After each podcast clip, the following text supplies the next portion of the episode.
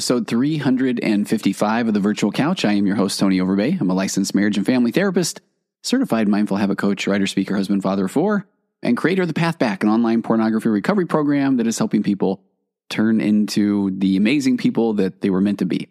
But let's get to today's episode. First up, just sign up for my newsletter. Go to tonyoverbay.com, plain and simple, because so many things are coming now in 2023. New version of the magnetic marriage course is coming soon. If you're still interested in a discount on my Path Back Pornography Recovery course, New Year, New You, then email me through my website. And the Magnetic Marriage podcast is imminent. A true crime meets the virtual couch podcast with one of my daughters is launching soon. The Magnetic Marriage Workshop, which is different than the full fledged course, 90 minutes of what you didn't know that you didn't even know, is still available for $19 at tonyoverbay.com slash workshop. So, so many things. But let's get to today's episode. So, I am not sure what title I eventually went with, but the working title was The Psychology of the Churro Eight Mental Health Lessons Learned Over Christmas Break at Disneyland. So, surprise, we went to Disneyland for Christmas, as in literally on Christmas Day. And this is something that we have never done. And my wife essentially sold it as a bit of a bucket list item. Let's try it. Maybe it will be insanely crowded. Maybe nobody goes on Christmas. It might rain. It might be too cold. But let's jump right in. Psychology rule number one you'll never really know until you till you go. So spread that out in a broader sense. And how often in our lives do we just wonder and wonder and ruminate and ask other people what they think, what their opinion is, all the while that the answer lies in the doing. So, curious what Disneyland would be like at Christmas? Well, there's really only one good way to find out. Let's go. And while we're talking about Disneyland, let's talk about churros, the psychology of the churro. Now, in episode 276, I had to go look that one up of the virtual couch, which was recorded about a year and a half ago. I talked about what I learned on my summer vacation on a trip no less than to Disneyland. And at that time, I went with my daughter McKinley and my niece Taylor and my wife Wendy, and we traveled to the Magic Kingdom to celebrate. At that time, it was Taylor's graduation from college and McKinley's graduation from cosmetology school. And in that episode, I spent quite a bit of time talking about dopamine, the wonderful, feel good, hyper focused chemical in our brain, and how the true dopamine bump in our brain occurs in the anticipation of an event, which is so beautifully laid out in James Clear's book, Atomic Habits. And we had our dopamine neurotransmitters transmitting in anticipation of that trip, as well as throughout the trip as we moved from one ride to another. And I highly recommend you go back and listen to that if you're curious to learn everything you wanted to know about dopamine, because we talk about a lot of things. One fascinating thing there was the concept of the Coolidge effect, which is something where the more that you do this repetitive task, the more that you need to amp up that repetitive task in order to still have those dopamine neurotransmitters transmitting. And so that's especially true in the world of people who turn to pornography as an unhealthy coping mechanism and why the more that they do that, the more and more they need to turn to, I don't know, crazier or more extreme things to get that dopamine bump. But I digress. We were talking about churros. So much as I lamented in episode 276 that I never attended Disneyland as a child, my first trip was after I was married, and my wife couldn't believe that I had never been, so we went a few times before we had kids. But I'd also never had a churro until I don't even think I ate them at Disneyland, but I didn't have a churro until probably in my 30s. So fast forward 20 years later, now in my early 50s, and I have eaten my weight in churros many, many times over. And one of the real treats of Disneyland are the churros. And just in case you're like most Americans, the Disneyland churro experience is not the game of chance that is the Costco churro or the churro from the random Mexican restaurant that you may stumble upon, where you're literally gambling on whether or not the churro is good, period. And then even if it tastes good, is it fresh and is it hot? Oh no, the Disneyland churro cart will no doubt be lining, I think, the gold paved streets of heaven with never too long of a wait and the perfect freshness and heat.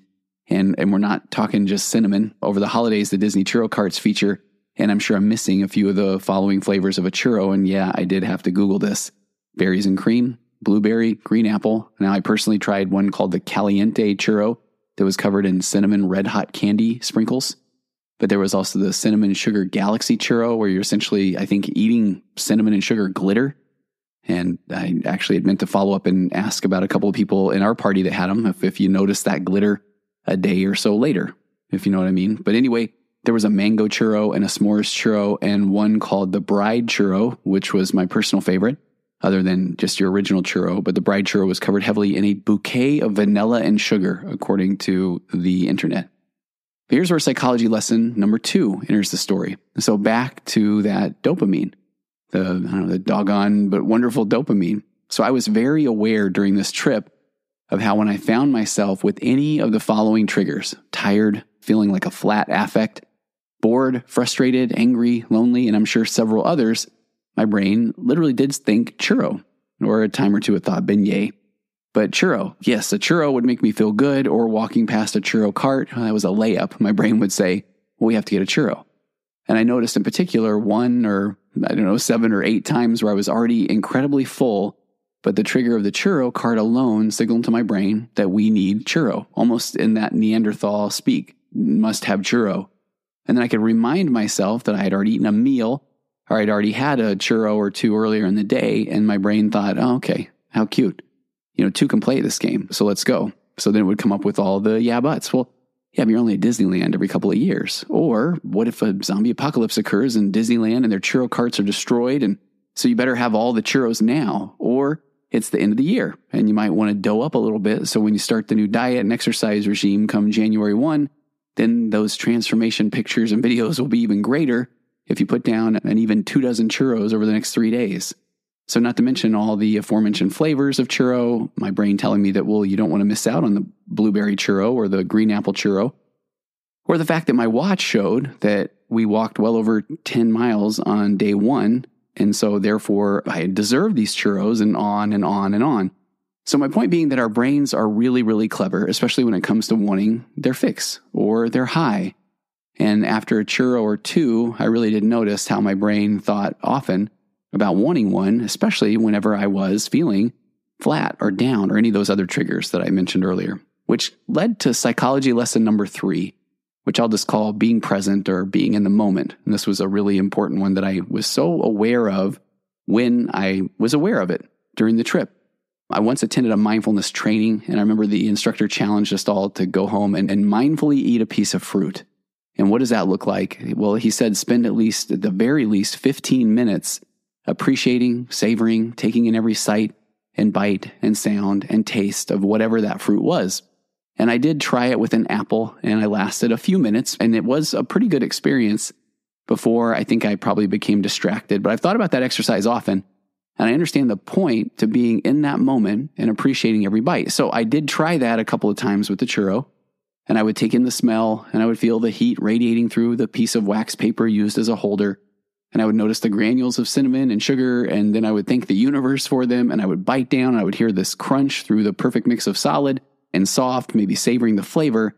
And then I feel like at times, and I'm sure I'm probably going to humor here, I would enter almost some sort of sugar themed dissociative fugue state where I would then almost in essence come to with noticing, I don't know, I'm gnawing on my finger or cinnamon and sugars all over my face like a child. And my family probably phones out filming my coming to from this, I don't know, sugar coma, wondering where I was, uh, you know, until I could realize, okay, I'm in line. I can smell the rubber of the poncho draped over me as we're waiting in line for Splash Mountain. But my true point there is that it is fascinating that you can even bring yourself into the moment, the present moment, being mindful, all those wonderful therapeutic things that we talk about with mindfulness and appreciating and doing.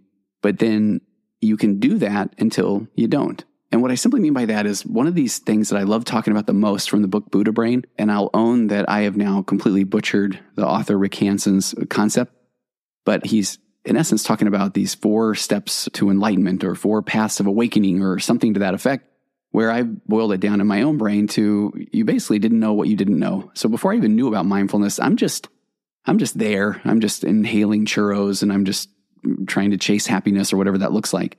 Then you start becoming aware. So you kind of know the things that you didn't know before. But that's a really difficult place to be at times because I know, but then I don't always do. So I might have been in that moment recognizing, man, this is a moment. And I was noticing that I was feeling down or flat. And I come back to the present moment and let's say that I'm savoring that churro until all of a sudden I realize I'm not. So I went from not being aware of what I wasn't even aware of to now I'm aware. I'm going to be in that moment until all of a sudden I'm not. And that isn't me doing anything wrong or bad. It just kind of is.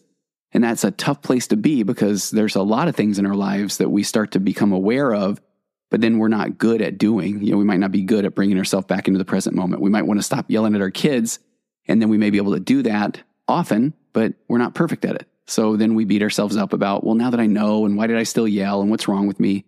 But nothing, you're a human being, and now you're aware. So that second phase or path of enlightenment or awakening is that we went from not knowing what we didn't know to now I know and I do sometimes, whatever this new thing is. And then that moves slowly but surely into the third step or path of awakening or enlightenment, where now you do whatever it is more than you don't. So now maybe you're not yelling at your kids very often at all, or maybe I'm almost finishing that churro and being so present and in the moment. And eventually you just become.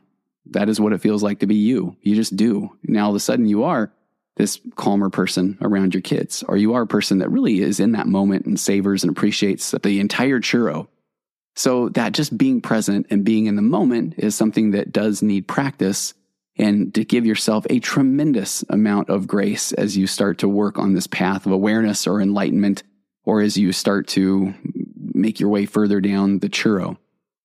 But I really do recommend the exercise of trying to be incredibly present while you eat or drink because that's just a good way to practice being present, being in the moment or mindfulness in just your everyday life.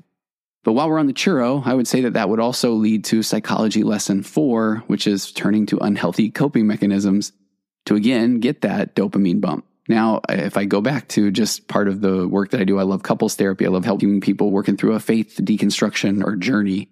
And I also work with a lot of people that struggle with turning to unhealthy coping mechanisms such as pornography, hence the Path Back Pornography Recovery Program. But I know when I was promoting my book, He's a Porn Addict Now What? An Expert and a Former Addict Answer Your Questions with Josh Shea, that at that time I had counted up and I had worked with well over 1,500 individuals who have come to me wanting to be more present in their lives, wanting to be better marriage partners, better parents, improve their health, want to understand their relationship with the divine, and they're desirous of a more fulfilling career. Now, they don't come to me expressing those things. They come to me because they want to stop turning to things like pornography that it is absolutely zapping their motivation, their drive. They find themselves wasting a tremendous amount of time, which only causes them to beat themselves up even more. And when it comes to things like pornography, it also probably can warp or dull their sex drive or make them have a more difficult time being present with their spouse, their mate. But so that's what people come to me for. But you can replace again pornography with turning to their phones or gambling or food or work or even things like exercise or YouTube or TikTok but when it comes to the turning to unhealthy coping mechanisms, that's where I learned a long time ago what I call these five voids. So I go back to when I said people are coming to me wanting to be better marriage partners, better parents, improve their health, understand their relationship with the divine, desirous of a more fulfilling career. Those five voids that I like to help people with when they turn to unhealthy coping mechanisms are becoming a better marriage partner or just a better partner in their relationships or becoming a better parent or that could even be a better friend or finding something that really motivates or matters to them with regard to a career, or if they feel, you know, for lack of a better word, stuck in a career, how can you work your values into your current career? Or working on your relationship with God or the divine or your faith. If you feel like that is not a place that brings you strength or joy, then these are all things that will lead or cause someone to turn to unhealthy coping mechanisms. And that fifth void is your health as well.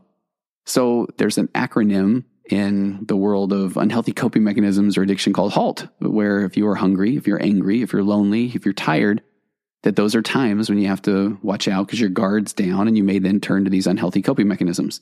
So if you can shore up parenting or marriage or faith or health or your career, then that siren song of the coping mechanism is not going to scream at you as loud which is a pretty nice transition into psychology lesson five, which I just called turning toward value based activities. So, long lines at Disneyland. That was no surprise. Now, they weren't horrible. I think part of it was going in and anticipating and accepting the fact that, yeah, there were going to be some long lines. And so that was okay. That part was all right because there was already an expectation or an anticipation that would be the case. Now, that does not, though, cause everyone to just be happy and motivated and hyper present for the two hours in the wait for this new Star Wars ride, which is pretty darn amazing. And I was a Star Wars guy however many years ago that the first three came out, which makes me sound so old. And over time, I've probably not kept up on all the different Star Wars vehicles and then the entire franchise and Star Wars canon. But in that Star Wars line. There were nine of us together. And it was over two hours, the wait. And I felt like that was probably the test, the verbal exam, the experiential exam on mindfulness and being present at Disneyland. I think it was day two. And so we were already getting pretty tired. And this is where I go back to that. When you are aware of what matters to you, let's just go with the, it's easier to state it as when you're in touch or in alignment with your values. So I have absolutely a certainty that my values are uh, a couple of them. Authenticity. I need to be authentic. I can't just do something to try to make somebody else happy. And I have a strong value of curiosity, adventure, fitness, knowledge. And so the curiosity and the knowledge are things that I return to. So I could tell the mood, everybody was starting to just get a little bit flat. People are getting on their phones. We're not communicating as much when we've been in this line for a while. And at that moment, when you notice, you know, I notice that I'm starting to feel flat. I notice I'm starting to feel a little bit of anxiety around wanting to make sure that everybody's having a wonderful time. And so here's where I go big on there's three things I think that we typically do that are not the probably the best when we find ourselves in those situations. The first one is to say, What's wrong with me? Again, nothing. You are a human being. You're the only version of you. And check it out. That's how you think and feel in that very moment. So, first time I'd ever been in that line on the second day of Disneyland on that day with nine people at hour number whatever of the day and also experiencing temporary closures of the ride and trying to figure out if we should leave the line or not leave the line and managing a lot of people, helping people manage their expectations. So that is how I felt. And those were my feelings. And that was how I was showing up. So check that out. The second thing that I think we do along those lines that is not the best is then when we, okay, so we don't do the what's wrong with me. And then I feel like the next one's a layup where we also can't tell ourselves, well, don't think that. Because again, don't think of a pineapple right now. Don't think of a green polar bear holding a yellow umbrella riding a unicycle, because most likely your brain is following along with me because that good old psychological reactance or that instant negative reaction of being told what to do, our brain is just hardwired. It's a defense mechanism at that point. It's a survival skill. And so I can't say what's wrong with me because nothing, I'm a human. I have emotions and feelings. And I can't say, don't, don't think that because I will think it even more and then the third thing I think is kind of tricky as well is we will tell ourselves, okay, instead of that, just think something else. Just think, man, I'm so grateful to be here. And that can work for a minute until it doesn't. Until then, all of a sudden, I feel the pain in my feet and I feel the, I was going to say, the lightness of my wallet and all these things where I can start to then notice that I am starting to feel flat or down or fill in the blank. So that's where I feel like the best thing that one can do is recognize and acknowledge that I am starting to feel flat. Check that out. I'm noticing that I'm starting to withdraw, to retreat, to feel flat. And then what is the story my brain's telling me? That people aren't having a good time or that I need to do something to make sure that everybody's happy or these sort of things. So those are stories my brain's telling me. Those are fascinating. I can make room for those. But then the key is then in that moment turning to a value based activity.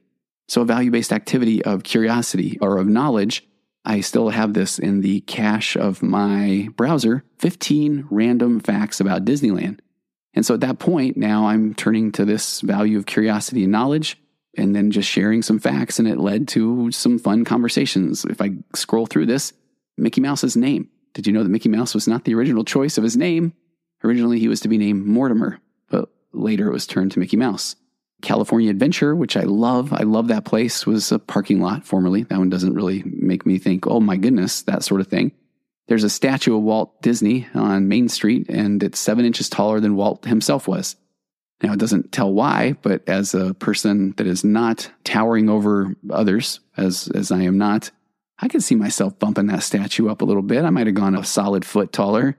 And then this website, which is actually called everythingmom.com, but it also says the original design was supposed to have him with an ice cream in his hand, but that was rejected. And rumor has it that his hand is in the air in a celebratory look, Mickey, at what we created, or, you know, what was almost Mortimer. Main Street. I thought this was interesting. The buildings along Main Street, USA are built to create the effect of a longer street when entering the park and a shorter street when going back to your car. And then there were just a few others. The millionth guest of Disneyland was actually achieved within a month of the park opening. And there's a light in the window above the fire station and the apartment on Main Street. And that's the apartment that Walt Disney would stay in. And that light in the apartment represented him working hard. He said he always wanted his employees to know that he was working just as hard as them. So since Walt Disney's death, it's been kept on 24 7 as a reminder of Walt Disney's dedication and hard work. And mustaches. Walt Disney did not allow his male employees to have mustaches. And then one more, one more of these fun facts, because we would see a lot of these different wishing wells and they had money in them. They had dollar bills in them, they had coins, and we were continually playing the game of how much. And so in everythingmom.com, she says, Did you know this random Disney fact? With all the money that is thrown into the ponds and wishing wells, Walt decided very early on to always donate it to charity. And she says, Could you imagine how much money then is donated? Rumor is that every time It's a Small World shuts down for refurbishment, they clean it out and it totals over $100,000 each time. That's a lot of money. So, the turning to this value of curiosity, this value of knowledge, and then that will bring you more into the present moment. Now, the reason why I want to share this is because what I thought was really fascinating, and I think this is such a valuable lesson, is that then as soon as we would almost go through a list like that, and then you would notice that people were kind of done, maybe talking, it wasn't like then I was locked in and the rest of the day everything was amazing and great and wonderful. No, our brain will default back to the yeah buts, or I'm noticing that my feet again are hurting or my wallet is light or whatever that is. And I want to just normalize that because a lot of times I feel like people will will bring themselves into that moment, be mindful, turn to a value based activity, and then they will do that, be more engaged in the moment. And then when they stop doing that, then they will say, see, that didn't work. And quite frankly, it's the opposite. That did work because for that entire period of time, we had a shared experience and now we had some fun facts and we will probably remember some of those things at a later date and be able to share those with others. But we had a moment there instead of just feeling down or feeling flat. And I'll get to this in a little bit. I've got a quote from a former guest of mine that was on a few weeks ago, Mike Rucker, that I think will speak to this. So, that turning toward value based activities. Another one that I thought was really fascinating was we played this game Heads Up. And if you're familiar with that, you download this app on your phone and it's basically like charades. And we did that one two or three times. And that was one where I can turn to value of curiosity and look up fun facts at any point, any day. And that is just very fun. That is one of the things I really enjoy. But I don't always enjoy playing charades in a line where there are a million people around because my yeah buts in my brain will say, yeah, but it's going to be embarrassing, or yeah, but what if we hold up the line, and so on. But anytime I felt like anybody started to play this game, this heads up, then all of us were engaged. And it was as if we all played a round of it. And then it just felt like, okay, we're good. And then another 30 minutes would go by and then we would do that again. So I felt like by alternating between just some fun facts, some random things we were talking about, and then playing this game that we made it through that line. And now I want to say we live to tell about it. But when I think about that experience in the line, I now think about playing heads up. I think about these fun facts with Disney. And I think about just having that experience rather than just sitting there and feeling bad and worrying and ruminating and getting angry, which that is almost what our brain will do by default. So it does take intentional effort to bring yourself into that present moment, turn toward those value based activities. But I promise you that by doing that, whenever you can, I was going to make it sound pretty negative, do that over and over and over again. But eventually that becomes part of your implicit memory or what it feels like to be you, because that is based on this residue of lived experience. And it takes time. But the more that you are bringing yourself back into that moment and taking action on things that matter, that it really does start to move this needle of what it feels like to be you as somebody who does, who does the things that they do because you're aware and because you bring yourself back into this present moment over and over again. And that starts to feel more confident and more of a sense of connection and a sense of purpose and just being connected with others and in the moment. So let me blast through a couple of others here. Psychology lesson six. And this is one that I want to spend more time on in the not too distant future. And this is the concept of radical acceptance. So I noticed a lot of this opportunity to practice radical acceptance while we were at the park. And the reason is that the definition of radical acceptance is I'm going to pull up a verywellmind.com article, but radical acceptance is based on the notion that suffering comes not directly from pain, but from one's attachment to the pain. And it has the, these roots in Buddhism and the psychological paradigm by a gentleman named Carl Rogers that acceptance is the first step toward change. Radical acceptance. We often feel like if we accept the fact that maybe we are a bit powerless when we are walking through these large crowds, that we feel like if we accept it, then that means that it is going to be horrible. And I might as well just shut down and sit on the side of the road and wait for everybody to go by, and maybe I'll, I'll engage again later that night. But I will say over and over again acceptance does not mean apathy. So radical acceptance can be defined really as the ability to accept situations that are outside of your control without judging them, which in turn reduces the suffering that's caused by those situations. So rather than being attached to the fact that, okay, there is a huge crowd here and everybody's going to bump into me, which I feel like was a theme often for a lot of people at Disneyland, and then letting them get frustrated or angry because people were going to stop in front of you, people were going to shift directions, people are going to talk loud, people are going to do a lot of different things there. I feel like it was a, an ultimate practice of radical acceptance. Again, that accepting situations that are completely outside of my control it's outside of my control whether or not somebody stops short in front of me and then decides that they are going to sneeze or cough or talk loudly to somebody beside them. Now, I can get frustrated or angry, but to me, that doesn't really feel very productive. It's a normal human emotion. I can notice that, but I need to accept those situations that are outside of my control without judgment. And that reduces the suffering that's caused by them. So at that point, then if I go back to this article from verywellmind.com, again, rather than being attached to a painful past, radical acceptance suggests that non attachment is the key to overcoming suffering. So, non attachment does not mean not feeling emotion, but it refers to the intention of not allowing pain to turn into suffering. So, there was pain and frustration there by the crowds, by people stopping constantly, by people changing direction, by people bumping into each other, bumping into me. I mean, that, that can be frustrating. But it also means radical acceptance means watching your thoughts and feelings and then just identifying when you're allowing yourself to feel worse than is necessary. So instead, I could be in that moment and notice and actually bless the heart of those people that were stopping short because I know that's something that I've done as well.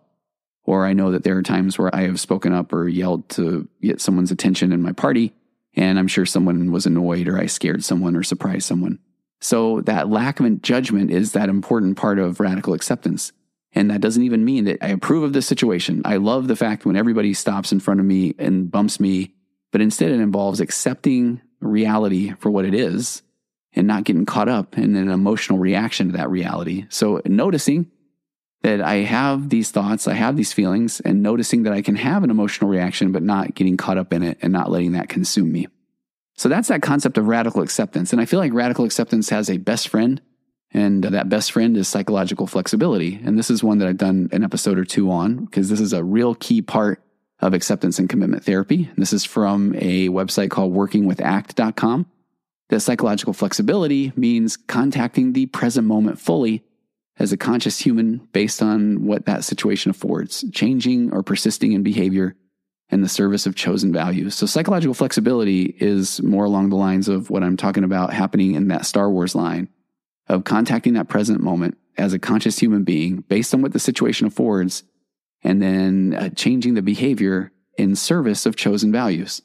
So the author of this article says, so that means in everyday language, this means holding our own thoughts and emotions a bit more lightly and acting on longer term values and goals rather than short term impulses and thoughts and feelings. And then they say, why? Well, it's because thoughts and emotions tend to be unreliable indicators of long term value because we have little control. And this is what I think is so key. Again, I think and feel the way I do because I'm a human being and I'm in that situation and that's how I think and feel. So we actually have little control over those immediate thoughts and emotions and they will tend to ebb and flow, sometimes dramatically in a moment, in just a moment's notice. And if we trust our thoughts and emotions and act based on them, we can often overlook more important sustained patterns of action, which bring true meaning and vitality and richness to our lives. So if we just say, man, I'm frustrated and angry, and now I take action on being frustrated and angry, then I can get caught up in being frustrated and being angry. But if I notice that I'm frustrated and I notice that I'm angry, those are emotions. Of course, I'm going to feel that way. I'm part of the human condition, part of the human experience. But now I'm going to notice them, and now I'm going to take action on things that matter.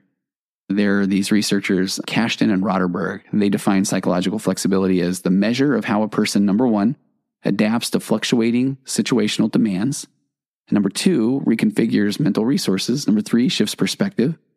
And then number four, balances competing desires, needs, life domains. So then instead of focusing on specific content with a person, the definition of psychological flexibility has to incorporate repeated transactions between people and their environmental context. What that means is that it's continuing to adapt to the situations in front of you. When what they mean by reconfiguring mental resources is just taking action on something that matters, shifting your perspective, and then starting to put into place your values, your these competing desires, needs, life domains. I have a value of connection with others, I have a value of curiosity. I'm going to have feelings and thoughts. It's part of being a human. That's okay. but I'm going to take action based on the things that really matter to me. And that is being psychologically flexible in any given moment. So when you can really start to do more of that, and that starts to become the air that you breathe or what it feels like to be you, then when you find yourself in a moment of frustration, then you have this radical acceptance and you have this psychological flexibility. And those things just happen. The event that you might be caught up in is happening. Check that out. It is.